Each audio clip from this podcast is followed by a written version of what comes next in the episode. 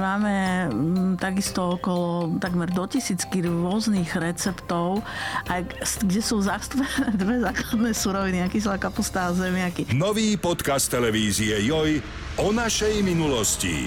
Joj History vo všetkých podcastových aplikáciách.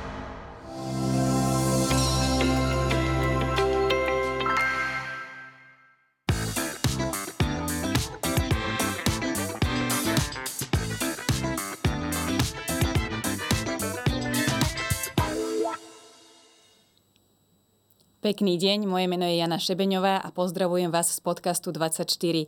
Onedlho uplynú už dva roky, odkedy sa Ukrajina bráni ruskej invázii vo svojej krajine. Pomôcť môže každý podľa vlastných síl a možností a umelci sa rozhodli pomôcť tak, ako to vedia najlepšie, svojim umením. V Kieve zorganizovali hudobný festival, na ktorý prišli zahrať, aby vyjadrili podporu našej susednej krajine. Jedným z nich bol aj môj dnešný host, multiinstrumentalista, spevák, DJ, producent Pišta Kralovič, ktorého poznáme ako Fulkruma. Pišta, vítaj a ďakujem, že si prijal pozvanie. Ďakujem za pozvanie, ahoj. Uh, ísť do Kieva v časoch vojny je veľmi veľké a silné gesto a aj veľmi odvážne. Zaujíma ma o tom úplne všetko, ale chcela by som začať tým, že nám povieš také svoje prvé dojmy. Uh, keď si vlastne, keď skončila tvoja show, dohral si a si to bolo také plné emócie, emócií. Čo si vtedy cítil?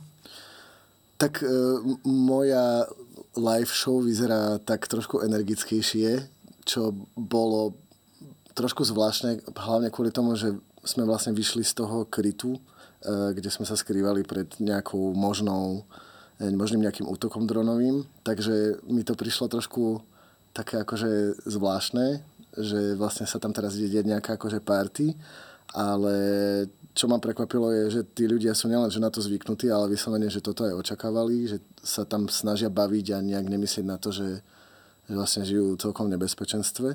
Takže moje dojmy boli také zmiešané, ale bolo to veľmi fajn. Že...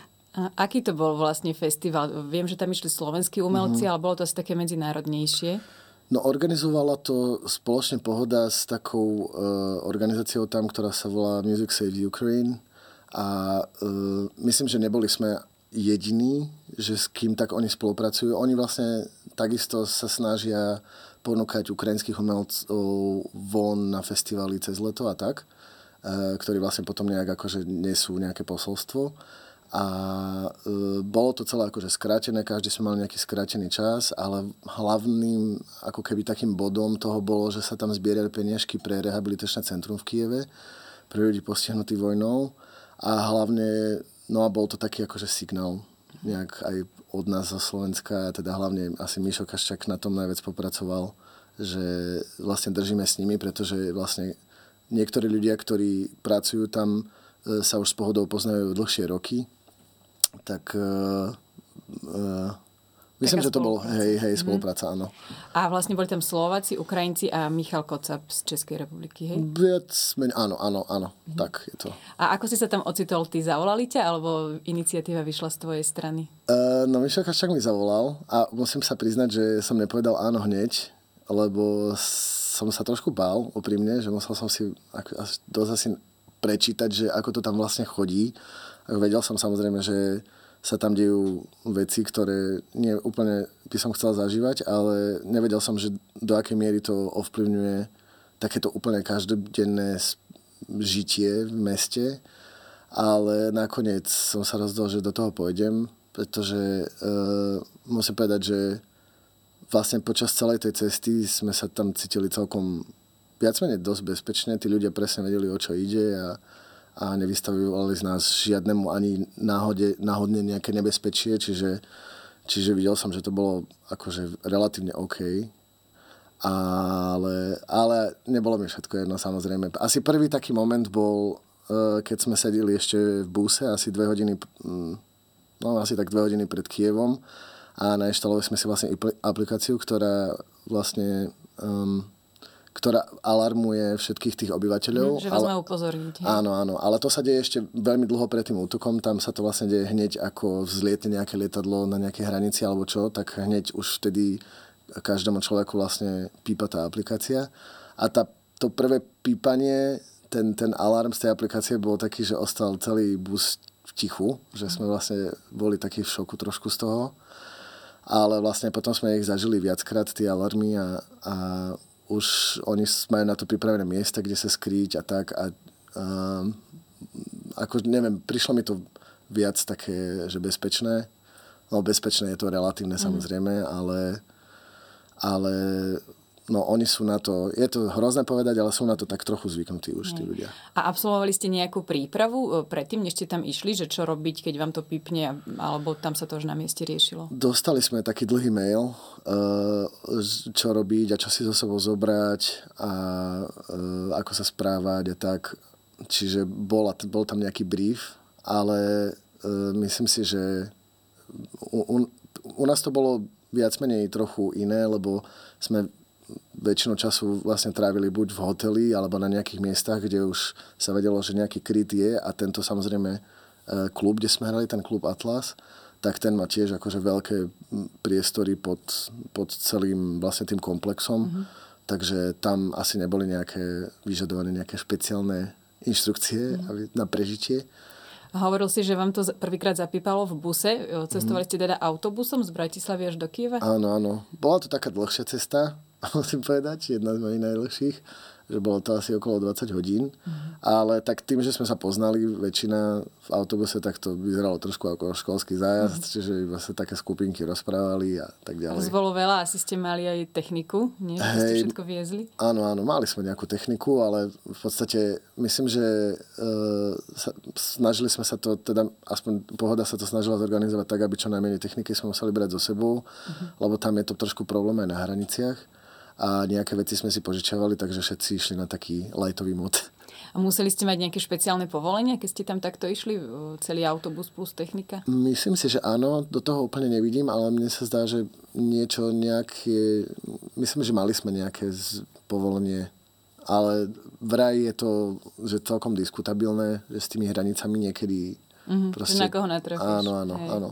Ale my sme to mali viac menej v pohode cestou tam. Cestou späť to bolo trošku drsnejšie, ale mm-hmm pohode. A koľko dní ste tam boli? Boli sme tam vlastne iba uh, ako keby jeden celý deň. Boli, prišli sme tam večer. Uh, pres, prespali sme v hoteli Ukrajina, ktorý mal že výhľad na celý Majdán a, a veľmi zaujímavé miesto.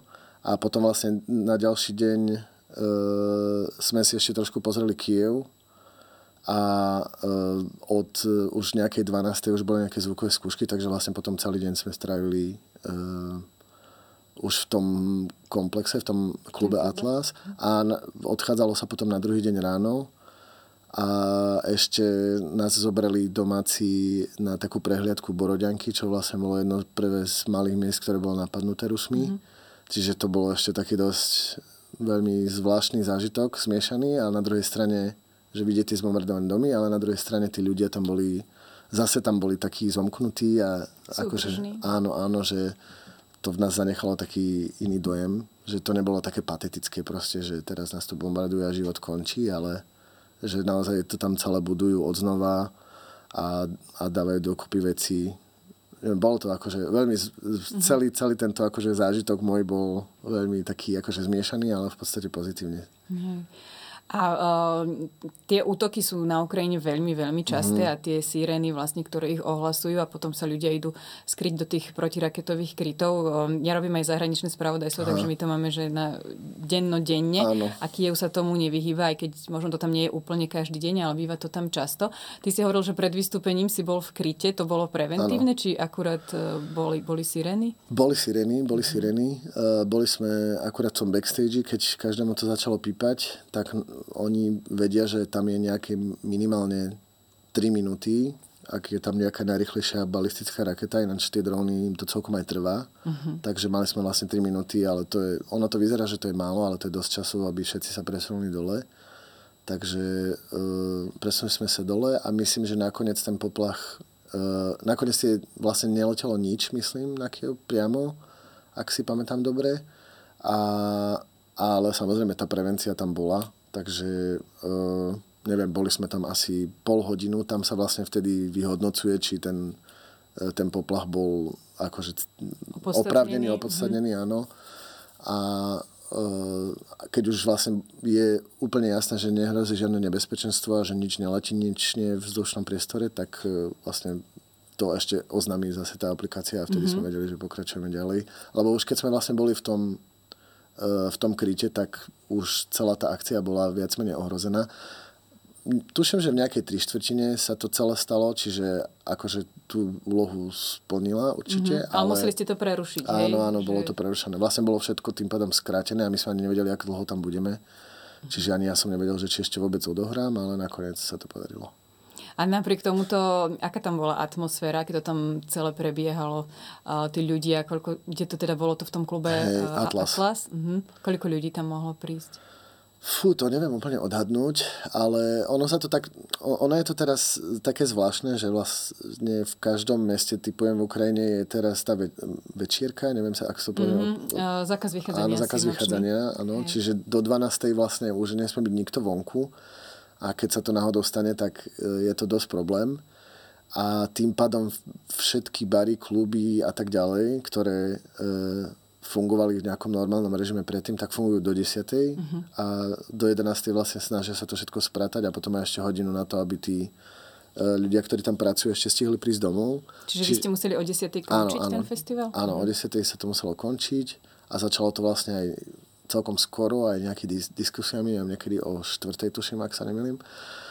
A e, v tomto to bolo že zvláštne pre nás, lebo tak my sme zvyknutí asi hrávať trošku neskôr, v neskôrších hodinách, ale zjavne aj tí ľudia boli na to zvyknutí, že vlastne oni sú v takom móde, že sa bavia už o skôr z posledné dva roky. Žiaľ, že to musia no. stihnúť. Hej, že to mm-hmm. musia stihnúť. A neviem asi odhadnúť, že koľko ľudí tam bolo, ale najviac, najviac sa ich samozrejme nazbieralo úplne ku koncu. A uh, fú, neviem vôbec odhadnúť. Ale bolo to také už skoro plné, že som bol celkom prekvapený. A no výborné, výborné. Akože nálada tam bola fakt super, že som na takú krátku dobu úplne zabudol, že kde som a čo sa deje. Bolo to iné ako všetky tvoje doterajšie vystúpenia? No samozrejme.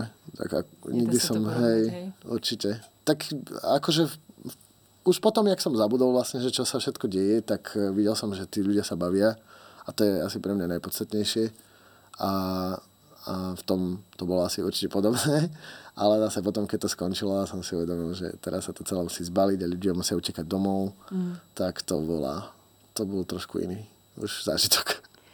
A e, ty máš na svojich vystúpeniach vždy aj takú uchvatnú svetelnú show. Dalo sa to aj v tomto klube predviesť? Bol a, na to priestor? Uh, bol na to priestor a č, uh, ja som, vlastne my sme tam boli spolu dvaja aj s mojim kamarátom Jozefom Čabom, ktorý mi pripravoval tú celú audiovizuálnu show na svetla a tak ďalej.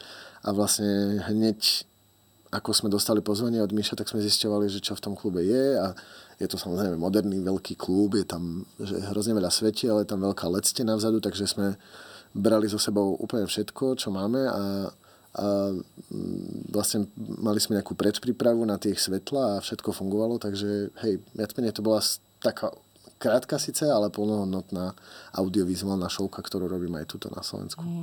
A ako si sa pripravoval v zmysle, že ako si vyberal pesničky a možno tie efekty, že či si do toho chcel aj zakomponovať nejaké posolstvo pre Ukrajincov? No je to, ja, ja som práve rozmýšľal, na, áno, áno, rozmýšľal som nad tým. Samozrejme, môj pôvodný ten slot mal byť 40 minút, takže som musel niečo vyhodiť, ale to samozrejme aj to vlastne nevyšlo, lebo po, nakoniec som hral tuším nejakých 25. Mm. Uh, ale hej, chcel som do toho tiež vložiť nejaké posolstvo, len ja som práve rozmýšľal nad tým, že vlastne už len ten fakt, že sme tam prišli z inej krajiny a hlavne z krajiny, o ktorej oni už žiaľ vedeli kvôli výrokom nášho premiéra. Mm. To bolo tak že, tesne predtým, že? Áno, bolo to tesne predtým a hovorili nám to úplne taký e, náhodne okolo idúci e, v nejakom, nejaké, niekde, keď sme boli na večeri, a pýtali sa nás, že či vôbec my Ukrajincov nemáme radi a nevedeli sme prečo a potom nám povedali pre, kvôli tomu výroku, tak to bolo veľmi zaujímavé. A e, my, vlastne som si uvedomil na tom mieste, že jak som si skrátil niektoré pesničky, tak tá práve niekde, kde som chcel niečo povedať a má nejaké posolstvo, som musel vyhodiť.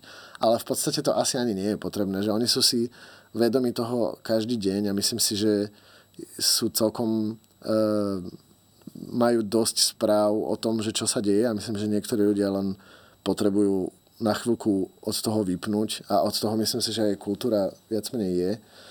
Uh, aj že sa vôbec deje u nich, že na chvíľku uniknú z tej reality, že sa to tam proste premáva každý deň alebo každý druhý, to je jedno a že žijú v takom nápetí. Čiže, čiže nemal som nejaké špeciálne posolstvo, bola to fakt iba taká klasická moja show. Už len to, že ste tam bol asi posolstvo. Hej, hej. Hej. A ty si veľmi známy už aj v zahraničí a je to tak aj na Ukrajine? Máš tam už takú nejakú svoju fanušikovskú základňu alebo ako ťa tam prijali tí mm, návštevníci? Tak nemyslím si, že úplne v Kieve ma pozná nejak veľa ľudí, že to asi fakt iba zopár a to iba kvôli tej spolupráci, ktorú som mal s e, ukrajinským umelcom Ivanom Dornom.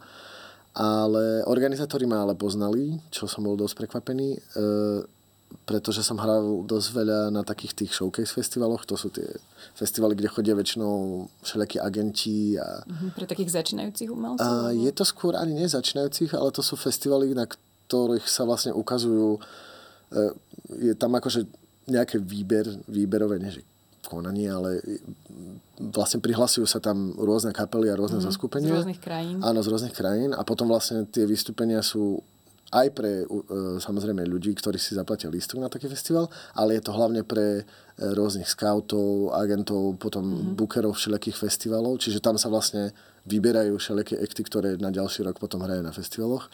A títo ľudia e, z Kieva tam chodia na veľmi veľa týchto festivalov. Tam vlastne sa stretávajú spolu aj s našimi ľuďmi, ktorí od našich festivalov chodia na pozerať, že aké ekty búknuť tak e, že vraj už ma videli na nejakom takomto festivale a dokonca niektorí, že ma nestihli, ale že meno si pamätajú a hrozne to chceli vidieť naživo, takže no aspoň no, potešil na to.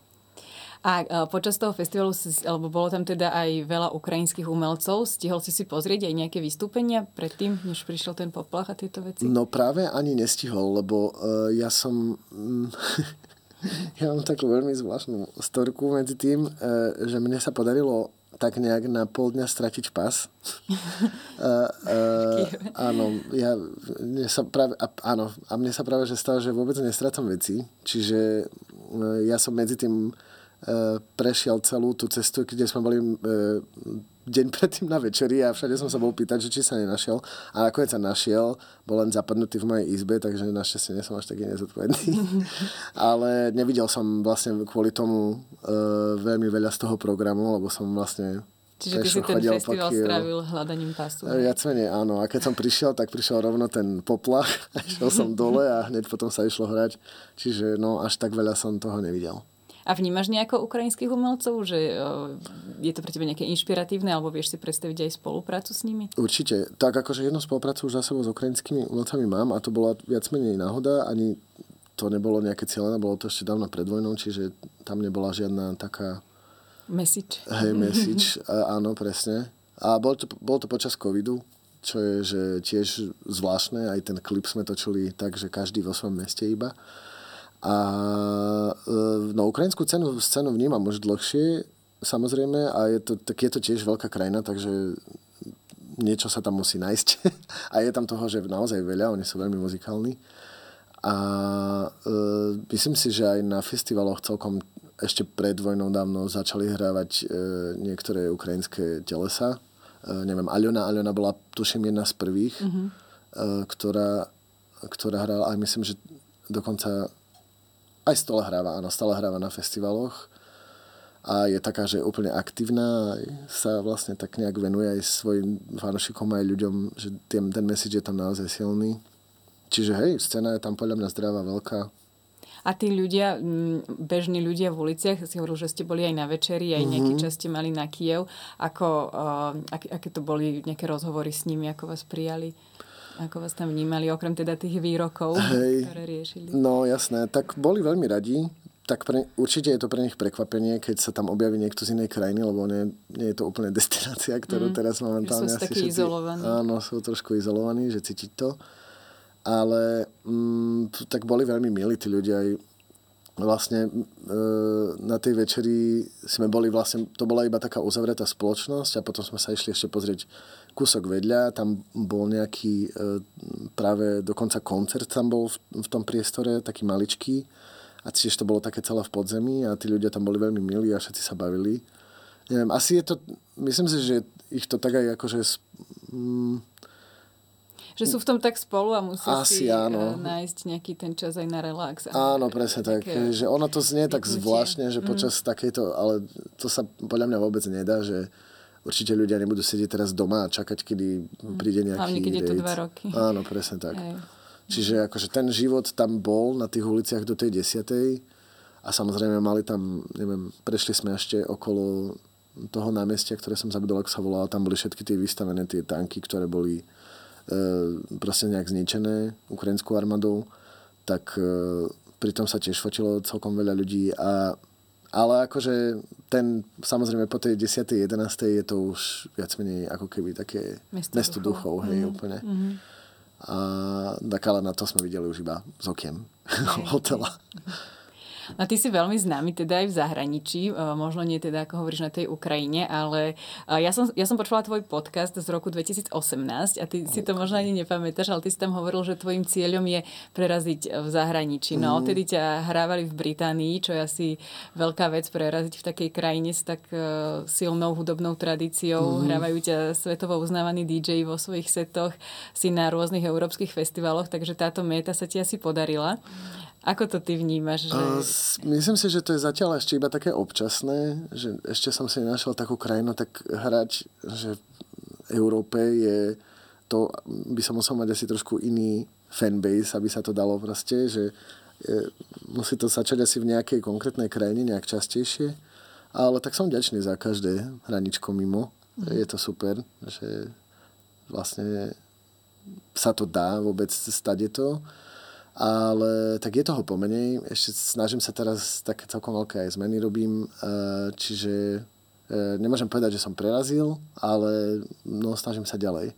A veľmi som vďačný samozrejme, že môžem hrať aj tu, aj v Čechách, aj tak, to sú asi vlastne moje najviac, také najväčšie pole pôsobnosti, ale eh, keď sa podarí hoci čo mimo, tak Ja som v jednom článku ťa označili, že e, to bolo nejak, že náš najslúbnejší hudobný export. tak to je také veľmi pekné pomenovanie. No akože je to pre mňa zázrak, že spievam v angličtine a môžem hrať vôbec na Slovensku, lebo a že ma to vlastne živí a môžem sa ďalej snažiť to nejak posunúť inde ešte. Uh, lebo čo si pamätám, odkedy nejak vnímam hudbu, tak uh, tu až tak veľa takýchto projektov nebolo, že väčšinou v tej Slovenčine je to samozrejme bližšie tým ľuďom a úplne tomu rozumiem. Takže uh, možno aj preto je to pre niektorých, že to má asi najväčší potenciál do zahraničia, ale mne to príde veľmi nekonzistentné ja tomu úplne nechápem, že to má stále fanúšikov, ale, ale tak asi ich to baví. A ty si vlastne aj už pred niekoľkými rokmi podpísal e, zmluvu so zahraničným vydavateľstvom. To ti asi tiež nejak otvára cesty na hranie alebo nahrávanie v zahraničí.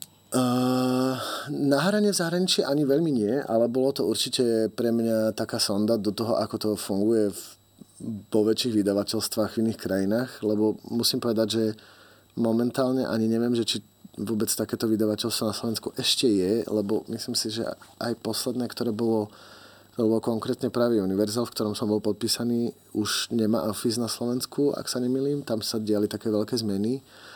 Čiže bolo to, e, bolo to také zaujímavé vidieť to, že na všetko sú tam vlastne nejakí ľudia, na, proste majú nejakú svoju odnož, ktoré rieši publishing, čo som vôbec nevedel, čo je. A, A čo je e, publishing? Publishing je vlastne, e, to sú ľudia, ktorí majú na starosti to, že nejaký song niekto chce do reklamy, alebo ten song mm. sa niekde potom distribuje do nejakých iných ved, proste médií, alebo, alebo hociakej uputávky, alebo a tak Že ďalej. používaný niekde. Áno, používanie na synchronizácia sa to volá, tuším. A, a potom tam boli ľudia, ktorí mali na starosti, ja neviem, nejaké streamy, iba vyslovene, že internetové a tak ďalej.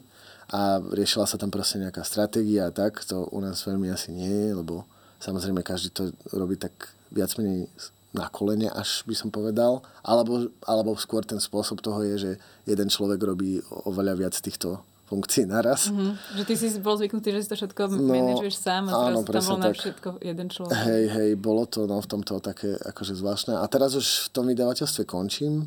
E, vlastne aj celý ten office v Rakúsku už sa trošku mení, že e, sa tam trochu robia zmeny, čiže teraz si budem hľadať asi nové vydavateľstvo.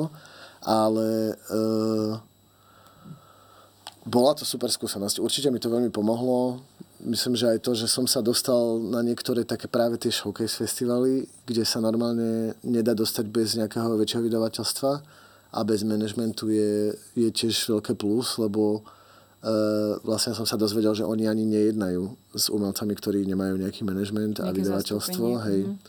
Čiže uh, v tomto je to no, uh, aj možno taký môj plán ďalej, že nájsť si všetky tieto veci. Mm ešte. No prezradíme, že ty si náš bývalý kolega. Ano. Ty si pracoval v TV Joj ako grafik, alebo nejaké uputavky si robil? Uh, hej, ako, viac menej ako grafik.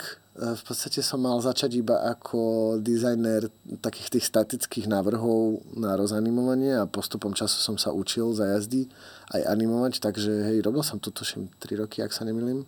Hrozne veľa som sa naučil a samozrejme hrozne veľa z toho, z tých vecí, ktoré som E, tu vlastne robil každý deň. E, používam dodnes a používam to na svoje klipy a videá a tak ďalej.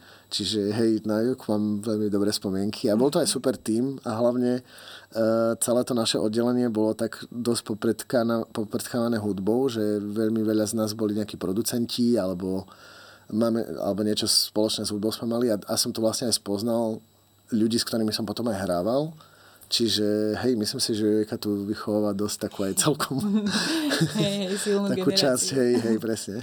Ja som čítala, že ty si s Jimmy P. aj áno. býval, on je tiež náš áno, bývalý áno. kolega, už teda teraz sa naplno venuje hudbe. A ako to bolo, keď ste tak, e, takí dvaja kreatívni umelci spolu nažívali, že ste sa aj nejako navzájom ovplyvňovali, inšpirovali, alebo skôr si taký, že radšej sám? Uh, práve, že uh, no, jediný plán, ktorý nám nikdy nevyšiel, je urobiť spolu nejakú skladbu. Hmm. To bolo veľmi zvláštne. Napriek tomu, že sme spolu bývali. A to sa mi vlastne potom stalo. Ja som potom býval s iným producentom a to bolo úplne to isté, že prvú skladbu, ktorú sme spravili, bola až keď sa odsťahoval. Ale ten e, strašne ma ako keby mi pomáhal ten e, iba ten fakt, že on bol vedľa v izbe a som počul, že na, na niečom robí tak e, som mal vlastne takú väčšiu motiváciu, že sme sa tak navzájom doplňali a toto bolo veľmi fajn. A trošku mi to chýba, sa musím priznať. A e, no a Jimmy bol hlavne taký aj celkom, že pracant, že on sa proste fakt zavrel do tej izby a robil, až kým to nemal hotové.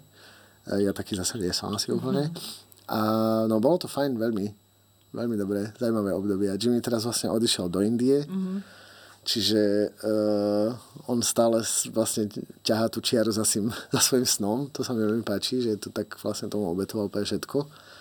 Tak nech sa mu darí, no uvidíme. Hej, držme mu palce.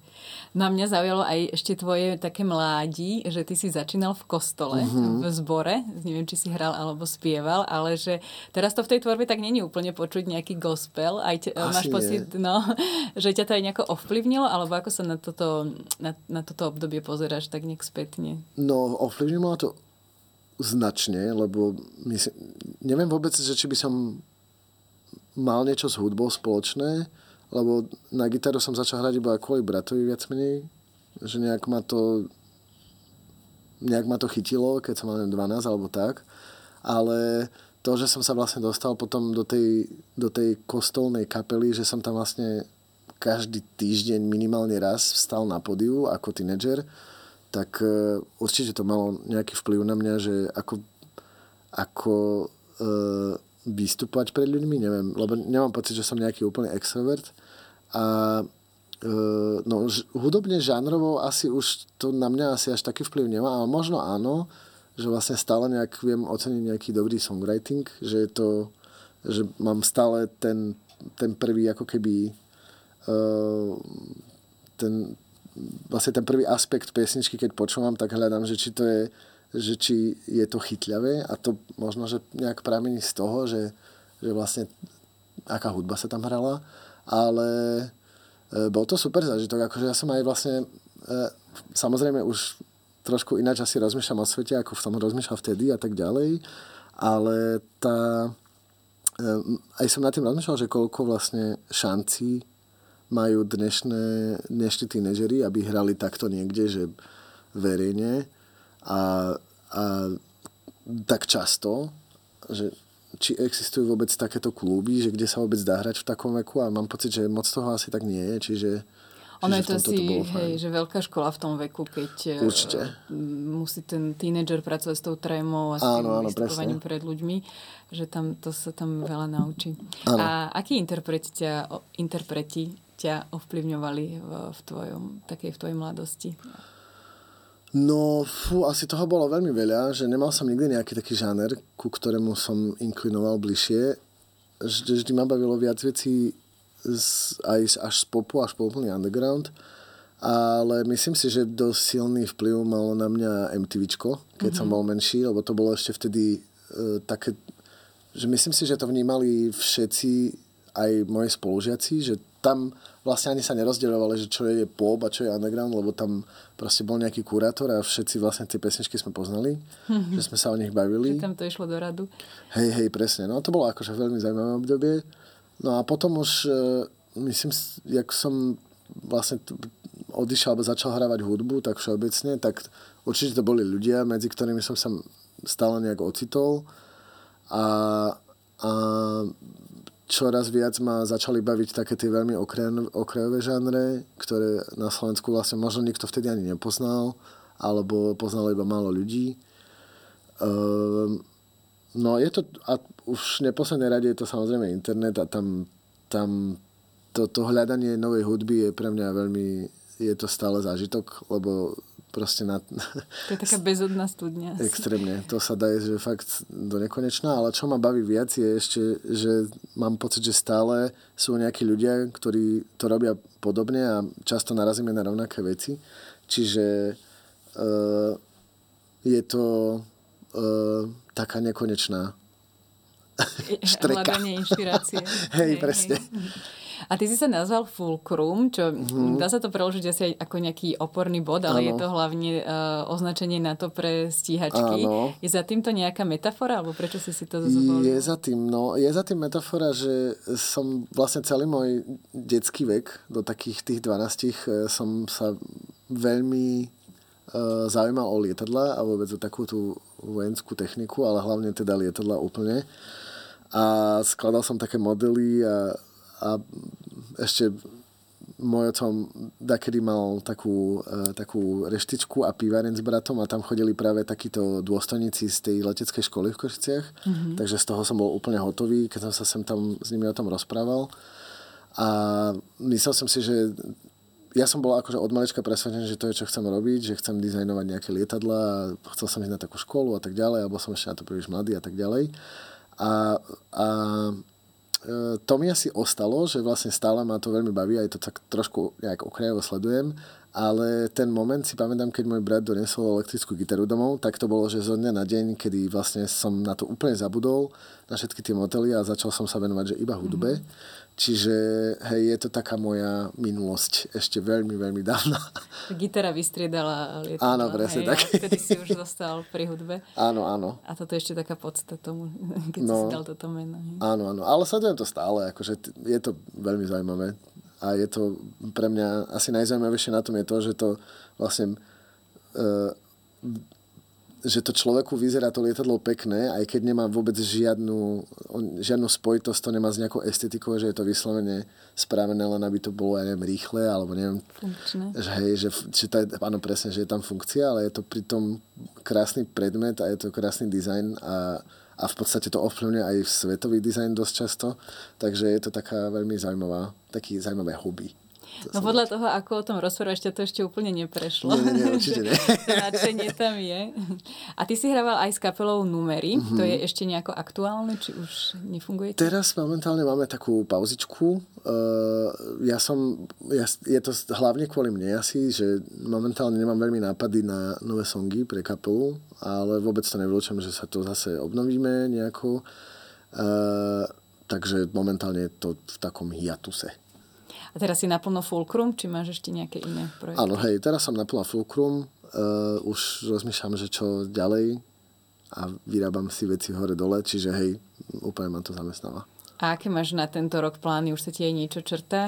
Nejaké hrania, festivaly? Alebo chceš vydávať niečo nové? Uh, chcem vydávať niečo nové. Uh, ešte vlastne uzavriem takéto svoje vydávanie tých singlov do nejakého EPčka teraz a uh, potom sa mi už nakopilo viac songov, ktoré postupne budem asi ponúkať vydavateľom alebo nejakým distribútorom, čiže budem vlastne teraz je taká pre mňa zase taká zaujímavá výhybka, že buď to budem riešiť nejak sám a budem uh, sám v zmysle toho, že, že nebudem mať za sebou nejaký veľký label, čiže celú tu akože budem si vymýšľať, že čo ďalej budem robiť, alebo uh, to nejaký z tých labelov, ktoré by som chcel veľmi, uh, že ponúknu mi spoluprácu a uvidíme, že podľa toho, že čo sa udeje. Ale každopádne v podstate to pre ľudí absolútne nič neznamená, lebo mám urobené, že veľa hudby, aj mám veľa nápadov, aj klipy už vlastne spravené nejaké, čiže uh, bude to pre mňa iba taká, že uh,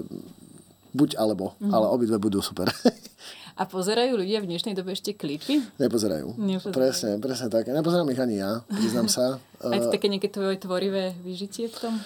No je to pre mňa také zvláštne, že neviem vlastne, kde mám teraz tú svoju celú uh, etapu svojho života, keď som vlastne si zakladal na niečom vizuálnom, že kde to mám úplne uh, cieliť, lebo nie som úplne ten človek, ktorý robí krátke videá trikrát za týždeň, ale robil som vlastne jedno, na ktorom som robil dlhšie, čiže je to pre mňa taká dosť mena a uh, videl som to už dlhšie, že sa to deje, aj že sa to bude diať a že, že tie sociálne siete sa tak nastavili, že každý si našiel vlastne taký nejaký iný svoj formát, ale na druhej strane musím povedať, že už teraz vidím, že zmeny, že že tak ako niektorí skracujú tie videá a druhý naťahujú, tak zase sa to tak trošku otáča a tí, čo, tie sociálne siete, ktoré doteraz propagovali krátke videá, už sa to naťahuje na dlhšie mm. videá, čiže myslím si, že môže vzniknúť zase nejaký nový formát, kedy ľudia to budú uh, trošku viac sledovať, lebo myslím si, že pre ľudí to nie je problém, že vyslovene nechcú pozerať videa, ale už ani sa k tomu nedostanú, že im to ani vlastne ten feed nejak neponúkne. Čiže to vizuálno k umeniu hudobnému podľa mňa nezmizne ani len sa zase pretransformuje do nejakého iného formátu a teraz momentálne sme v takom limbe, že nevieme, kde to pôjde a na ktorú sieť to pôjde najviac, ale určite to bude fungovať naďalej. A ty si tú tvoju vizuálnu stránku uh, asi nejako doplňaš na tých svojich vystúpeniach, nie? Že tam je to veľmi výrazné. Uh, určite, no keď je to, že audiovizuálna show, tak áno, uh, že je tam, proste buď to premietame na takú nejakú poloprihľadnú vec, alebo je tam nejaká LED stena, alebo tak, tak hej, že tam vlastne asi je celkom dosť, ako sa realizovať, lebo som tam samozrejme sám, takže je to, bolo, je to trošku ťažšie keď tam nemám žiadne pomôcky vizuálne, aj pre mňa, že nie som nejaký super e, extrovertný, vystupujúci dobre e, človek. a mm, hej, no, akože myslím si, že určite jedna z obrovských výhod toho, že ako to funguje s Fulcrumom je to, že vlastne viem robiť tie, tie vizuály a že mám nejakú akože predstavu o tom, ako by to malo vyzerať. Ale na druhej strane je to niekedy aj trošku kliatba, mm-hmm. že, že si naložím fakt, že veľa. Mm-hmm sa musíš sústrediť aj. aj. Hej, hej. A, a hlavne tá príprava a hlavne tá, myslím, že aj tá vizuálna príprava je tiež taká, že ťažšia, ale našťastie aspoň na tie svetla už mám toho Joška a robí to veľmi super. Myslím, že jeden z najlepších vôbec na Slovensku, takže, takže aspoň e, z tejto časti je to, že dúfam, že sa bude toto postupne naberať, že ten môj tým sa bude rozrastať. Sa držíme veľmi palce. Ďakujem pekne. Ďakujeme, že si prišiel, že si sa s nami podelil o tie dojmy z Kieva aj o to všetko, čo ste tam zažili. Nebolo to jednoduché a bolo to veľmi odvážne a budeme ti držať palce aj, aby si viac hrával v tom zahraničí, ale aj tu doma, nech, nech ťa môžeme chodiť pozerať. Ďakujem krásne na povedanie.